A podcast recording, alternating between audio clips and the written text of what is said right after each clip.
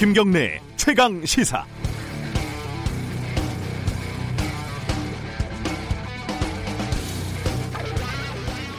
참 오래 걸렸습니다. 어제 하태경 미래통합당 의원이 보수진영도 5.18 정신을 받아들여야 하고 임을 위한 행진곡이 민주주의의 한류다라고 말하는 걸 보고 든 생각입니다. 제가 초등학교 때 서울로 전학 갔던 친구가 방학 때 시골에 놀러 와서 대학생들이 나눠준 거라면서 다락방에서 몰래 보여준 유인물이 생각이 납니다. 시신이 뒹구는 그 끔찍한 유인물 속 사진이 사실이라는 걸 저는 대학에 가서 처음 알았습니다. 저한테는 한 10년쯤 걸린 거죠. 1995년 김영삼 정부 때 특별법이 제정이 되면서 대한민국에서 광주항쟁이라는 단어는 비로소 시민권을 획득을 했지만 보수진영은 받아들이지 않았습니다. 북한군의 소행이다. 폭도에 맞선 군인들의 자위권 행사였다. 주범은 확인되지 않았고 진실은 역사의 뒤안길로 사라졌습니다. 25년 만에 보수 진영에서 5.18을 인정하자는 자성이 나오고 있습니다. 그간의 망언에 대한 반성도 나옵니다. 늦었습니다. 그나마 총선 참패로 인한 위기 때문이겠지요. 하지만 이렇게라도 최소한의 상식을 회복해야만 진실 규명이 됐든 보수 재건이 됐든 진행이 되는 거 아니겠습니까? 지연된 정의는 정의가 아니라고들 하지만 저는 정의는 원래 지연되기가 십상이다. 지연됐다고 포기하면 진짜 정의는 없다라고 생각하는 편입니다. 5월 19일 화요일 김경래 최강 시사 시작합니다.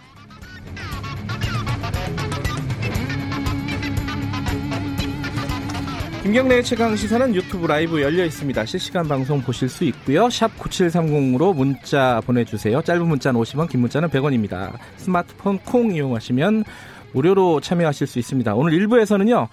정의당 쪽 얘기 좀 오랜만에 해보겠습니다. 배진교 신임 원내대표와 함께 21대 국회에서의 정의당 역할 좀 얘기해보고요. 2부에서는 더불어민주당 박용진 의원과 함께 20대 국회 결산하는 시간 좀 가져보겠습니다.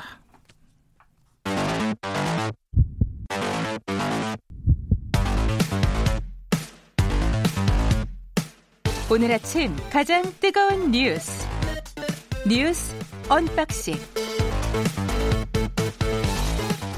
네, 택배 박스를 뜯는 두근두근한 마음으로 매일 아침 준비합니다. 뉴스 언박싱 오늘도 두 분 나와 계십니다. 먼저 고발뉴스 민동기 기자 안녕하세요. 안녕하십니까. KBS 저널리즘 토크쇼 J 김양순 팀장 나와 계십니다. 안녕하세요. 네, 안녕하세요. 어, 5.18 얘기 잠깐 하고 넘어가죠. 그 5.18 어제 어, 행사가 좀 독특했습니다. 평소에 하지도 않았던 장소에서 열리기도 했고요. 그리고 코로나 때문에 어, 장면도 그렇게 보, 예전에 보던 그런 장면은 아니었죠. 좀 정리 좀 해보죠, 김양성 기자가. 네, 일단 문재인 대통령이 세 번째로 임기 중 세 번째로 5.18 이제 기념식에 참석을 해서 40주년 기념사를 했어요. 네. 그래서 진실을 고백해라라는 것이 대부분 언론의 이제 헤드라인으로 뽑혔죠. 그게 어 저도 귀에 들어왔습니다. 진실 네. 지금이라도 진실을 고백해라. 네, 맞습니다. 예. 이제라도 용기를 내어 진실을 고백한다면 오히려 용서와 화해의 길이 열릴 것이다라고 네. 이제 이야기를 했고요. 어, 발포 명령자 규명과 계엄군이 자행한 민간인 학살 그리고 헬기 사격의 진실과 은폐 조작 의혹과 같은 국가 폭력의 진상은 반드시 끝까지 밝혀내야 할 것이다라고도 이야기했습니다. 김양순 기자가 준비한 거 보다가 약간 저 놀랬던 게 조선일보에서 어제 5.18 때 5.18 관련 기사를 안 실었어요.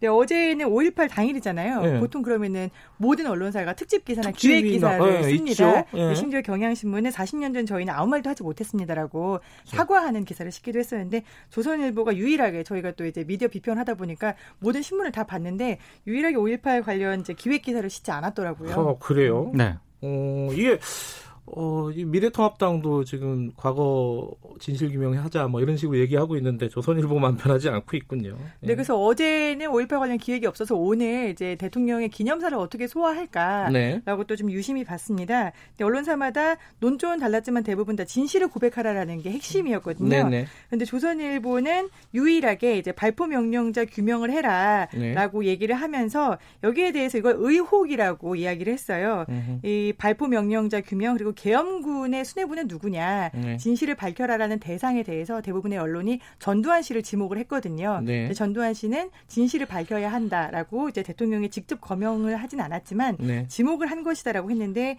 조선일보는 끝까지 전두환 씨의 이름 석자를 언급을 하지 않았습니다. 네, 그리고 어제 기념식에서 보면은 위한 행진곡 재창이 이게 왜 항상 이렇게 어, 화제가 되는지 모르겠는데 이제 뭐 과거 정부에서 재창을 하니 못하니 이런 논란들 때문에 아마 그렇죠. 더 그랬던 것 같아요. 어제 미래통합당 쪽 인사들도 어, 주먹을 흔들면서 위한 행진곡을 부르는 모습이 아니, 많은 분들이 보셨을 네. 거지만 주호영 그 미래통합당 원내대표 네. 어, 그렇게 위한 행진곡을 잘 부르시더라고요.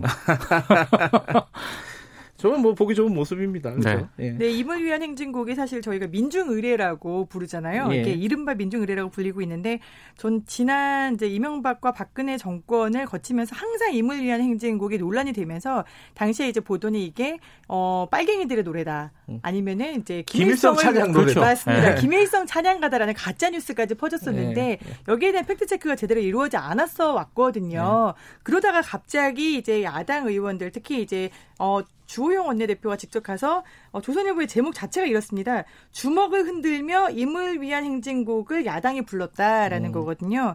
참 감회가 새롭기도 하고 네. 이게 문재인 정부 때 공식 재창되면서 보수 정당 대표 인사들이 이 노래를 부른 건 이번이 처음일 겁니다. 아하.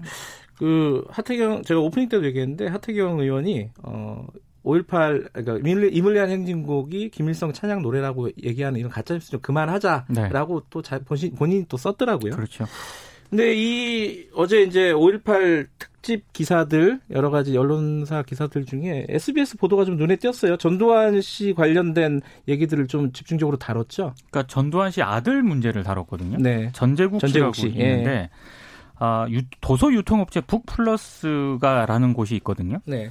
지난해 매출이 388억 정도 되는 중견 회사입니다. 근데 이게 2013년에 전재국 씨가 이 회사 지분 51%를 납부하기로 하고 완전히 손을 떼기로 했습니다. 그때 이제 그 추징금 얘기가 다시 불붙었었어요. 그때 그래. 해외에 어, 조세도 피처 그렇죠. 네, 전재국 씨 이름이 발견되고 네. 잠깐 얘기하면 이 뉴스타파가 발견 맞습니다. 네. 그때 그래. 이제 본인이 사과하고 50% 51% 지분 내놓겠다라고 했죠. 그 전재국 씨가 검찰에 음. 나와가지고 그 얘기를 했거든요. 예. 근데 이제 에, 과연 내놓았는가? 아, 그거를 검증을 했군요. SBS가, SBS가 검증을 예. 했는데 2015년 12월부터 4년 동안 전재국 씨가 쓴 법인카드 내역을 입수해서 분석을 해보니까 네. 비상무 이사로 재직하면서 급여도 받았고 음. 법인카드도 받아서 사용을 했다고 하는데 네. 이 법인카드 내역이 좀 문제입니다. 아, 국세청 기준에 따라 부당 집행이 의심되는 사례가 600여 건 정도 되는데요. 네. 이렇게 아마존과 같은 해외 온라인 쇼핑몰에서 그 결제한 게 4,180만 원 정도 되고요. 주점에서 쓴 돈이 또한 2,300만 원 정도 됩니다.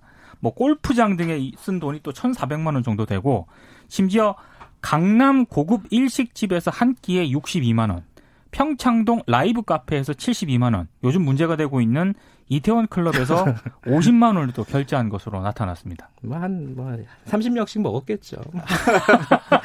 근데 저는 특이한 게 클래식 음반을 그렇게 많이 사더라고요. 몇 백만 원어치지. 그러니까 예전부터 이런 쪽에 좀 굉장히. 근데 그걸 왜 법인 카드로 샀을까? 그러니까요. 그러니까 문제인 것 같습니다. 예. 음. 그러니까 사실상 회사 대표도 계속하고 있었다. 그러니까 경영에서 손을 뗀다고 본인이 얘기를 했는데 손을 떼지 않고 있다. 네. 경영권을 계속 쥐고 있는 것으로 보인다라는 취지죠. 이 보도가. 그런 취지였고요. 예. 아무래도 이제 전두환 씨 아들이다 보니까 예. 여전히 그 아들도 책임을 지겠다고 대국민 약속을 했는데 네. 그거 안 지키고 있다. 이런 점을 좀 지적을 한 것 같습니다. 네, 반론도 좀 들어줘야 될 것 같은데요. 이 네. 전재국 씨는 출판 업계의 특성상 해외 출장이 많다. 음. 그리고 휴일 사용이 많다. 음. 그렇기 때문에 휴일에 쓴 게 많고 그리고 네. 이제 해외에서 아마존 같은 거는 대부분 다 해외에 나가서 산 거다라고 얘기를 했어요. 근데 저도 해외 출장을 많이 다녀봤는데 해외에 가서 아마존을 살려면 일단 계정이 있어야 됩니다. 그렇죠. 네, 평소에 네. 썼다는 얘기인 거죠. 네. 그리고 전두환 씨 추징금이 이제 2천억 원이 부과됐었잖아요. 예. 근데 제가 좀 알아봤더니 굉장히 당국에서 열심히 추징금을 추징하러 다니고 있고요. 예. 어, 어떻게 기사를 보니까 올해 말까지 열심히 추징하면은 천억 원대로 떨어질 것 같다라고 음. 얘기를 하더라고요. 천억 원도 물론 어마어마한 숫자이긴 예. 합니다. 참 어렵습니다. 추징금 2천억 받아내기가. 음, 네. 어, 다음 얘기로 넘어가죠. 그 정의기억 연대 윤미향 당선인 관련된 논란들이 이게 어, 이게 쉽게 사그라들지 않고 있네요. 새로 나온 것들을 좀 정리해 보죠. 어. 그러니까 마포구 선상동에 집을 구매할 수 없, 구하려고 했는데 구할 수가 없었다. 네. 그래서 이제 안성 쉼터로 갔다. 이런 취지 해명을 하지 않았습니까? 예. 네, 언론들이 좀 몇 개 검증을 했는데 네. 국토교통부 실거래가 공개 시스템을 보니까요. 네. 당시 2013년에 안성 쉼터 연면적에 가까운 주택이 7억 3천5백만 원에 팔렸고 네. 그거보다 조금 넓은 다른 건물은 5억 7천만 원에 팔렸다. 이렇게 이런 보도도 있습니다. 10억이 그러니까 안 되는 주택들이 있었다 실제로 거래가 됐다는 거죠. 이 보도 그렇습니다. 얘기는. 그게 예. 또 하나 있고요. 그리고 지금 어 정의기억 연대가 이미 그 사회 공동 모금회 측으로부터 2015년 12월 경고 조치를 받고요. 지난 4월 안성 쉼터를 반납을 한 것으로 지금 또 확인이 됐거든요. 네. 그러니까 사업이 제대로 이루어지는지 감시해서 시정 조치를 해왔다고 공동 모금회 측이 밝혔는데 네. 시정 명령 이후에 사업 반납 결정은 정의기억 연대가 했다는 게 공동 모금회 측의 설명입니다. 특히 사업 평가를 했는데 네. 2015년 당시 C 등급을 받았고요. 회계 평가는 F를 받은 것으로 나타났습니다. F는 음. 사실상의 낙제죠. 예. 지금 또 하나 나온 게 이게 곽상도 의원이 계속 그 주장하고 있는 건데 그 아파트 경매 그렇죠. 관련된 자금 네. 얘기를 계속하고 이거 이 얘기는 뭐예요? 정리하면은 이제 앞서 있었던 거는 정대협에서 이제 썼던 쉼터의 예. 문제인 예. 거고 이거는 본인의 아파트 그러니까 본인 개인 부동산, 일인 거죠? 네, 이거 개인의 부동산 형성입니다. 예. 네, 정대협 대표 시절의 얘긴데요. 윤미향 당선인이 2012년 4월에 경기도 수원시의 아파트를 2억 2,600만 원의 경매로 구입을 한 게 있습니다. 네. 근데 이게 어제 아침에 윤미향 당선인 직접 라디오에서 이 아파트를 사기 위해서 즉 돈이 필요하니까 살던 아파트를 팔아서 이 경매 자금을 댔다라고 네. 이야기를 했거든요. 이제 곽상도 의원이 등기부등본을 떼 보니까 기존의 아파트를 판 시점은 새 아파트 경매가 완료된 지 8개월이 지난 다음이었던 거예요. 네. 앞뒤가 안 맞았던 거죠. 음흠. 그래서 이제 이게 무슨 소리냐? 먼저 경매하고 그다음에 집 팔았던데 거짓말 아니냐라고 했더니 어제 오후에 윤 당선자가 말을 바꿉니다. 정기적금 3개를 해지하고 네. 가족들에게 빌려서 경매 자금을 마련했다. 이 부분은 좀 안타까운 부분입니다. 개인적인 일이라서 사실은 그렇죠. 어, 저는 굳이 뭐 검증할 필요가 있겠나라는 생각도 들었는데 본인의 해명이 이렇게 달라지면은 생각이 좀 달라지는 거잖아요. 그렇죠. 그렇죠? 어쨌든 계속해서 이런 개인적인 그러니까 좀 분리해서 볼 필요가 있는데 정 의원과 그리고 윤미향 당선인 개인적인 어떤 사정과 이런 의혹들이 계속 나오고 있어요. 근데 그러다 보니까 민주당 쪽에서 나오는 발언들이 조금 뉘앙스가 달라진 부분들이 있습니다. 그렇죠? 그러니까 이낙연 그 당선인 같은 경우에는 네. 엄중하게 보고 있다라는 입장을 공개적으로 밝혔고요. 네. 그리고 박범계 의원 같은 경우에도 역시 이제 어제 라디오 인터뷰에서 네. 그러니까 여론 변화도 분명히 있다. 음. 그러니까 윤 당선인 본인의 서명과 검찰 수사만을 기다리기에는 어려울 수 있다. 이런 입장을 밝혔습니다.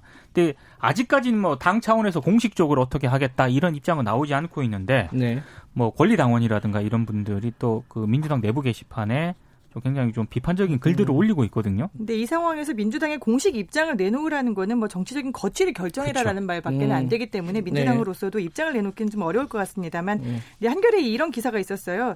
헌신이 독배가 됐다. 음. 즉 30년 동안 정대협을 혼자서 윤미한 당선인이 이끌어왔다는 거죠. 사비도 털고 휴일이고 네. 주말이건 꾸준히를 맡아가면서 네, 네. 다만 그 헌신이 이제 독배가 됐다라는 거는 정의연과 위안부 문제와 윤미향 당선인의 정치적 책임은 좀 분리해야 될 시점이 음. 왔다라는 얘기입니다.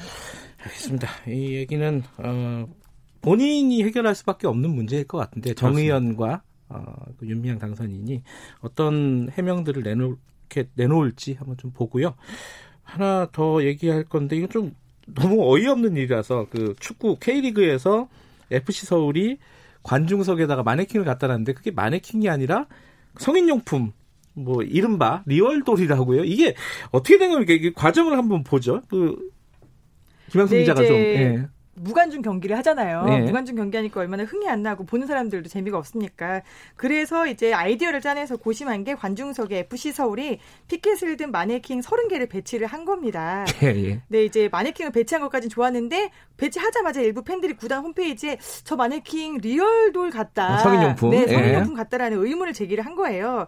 그랬더니 이제 FC 서울이 어제 SNS에다가 이제 입장문을 밝힙니다. 이 네. 마네킹은 어떤 업체가 제작을 했는데 우리가 몇 번이나 성인용품이 아니냐라는 확인을 거쳤다. 아, 확인했다. 네, 네 즉 아. 성인용품일 가능성이 있다라는 거를 이미 FC 서울이 알고 있었다라는 음. 얘기인 거죠. 그래서 확인을 해봤더니 당일날 관중석에 있었던 마네킹 30개 가운데 10개가 미완성, 완성이 된건 아, 아니었어요. 이제 예. 미완성 리얼 돌이었고 전시용으로 만들었던 마네킹은 맞지만 폐기하려던 거에다가 옷을 입혀서 사용을 한 거다라고 이렇게 입장문을 내놓았습니다.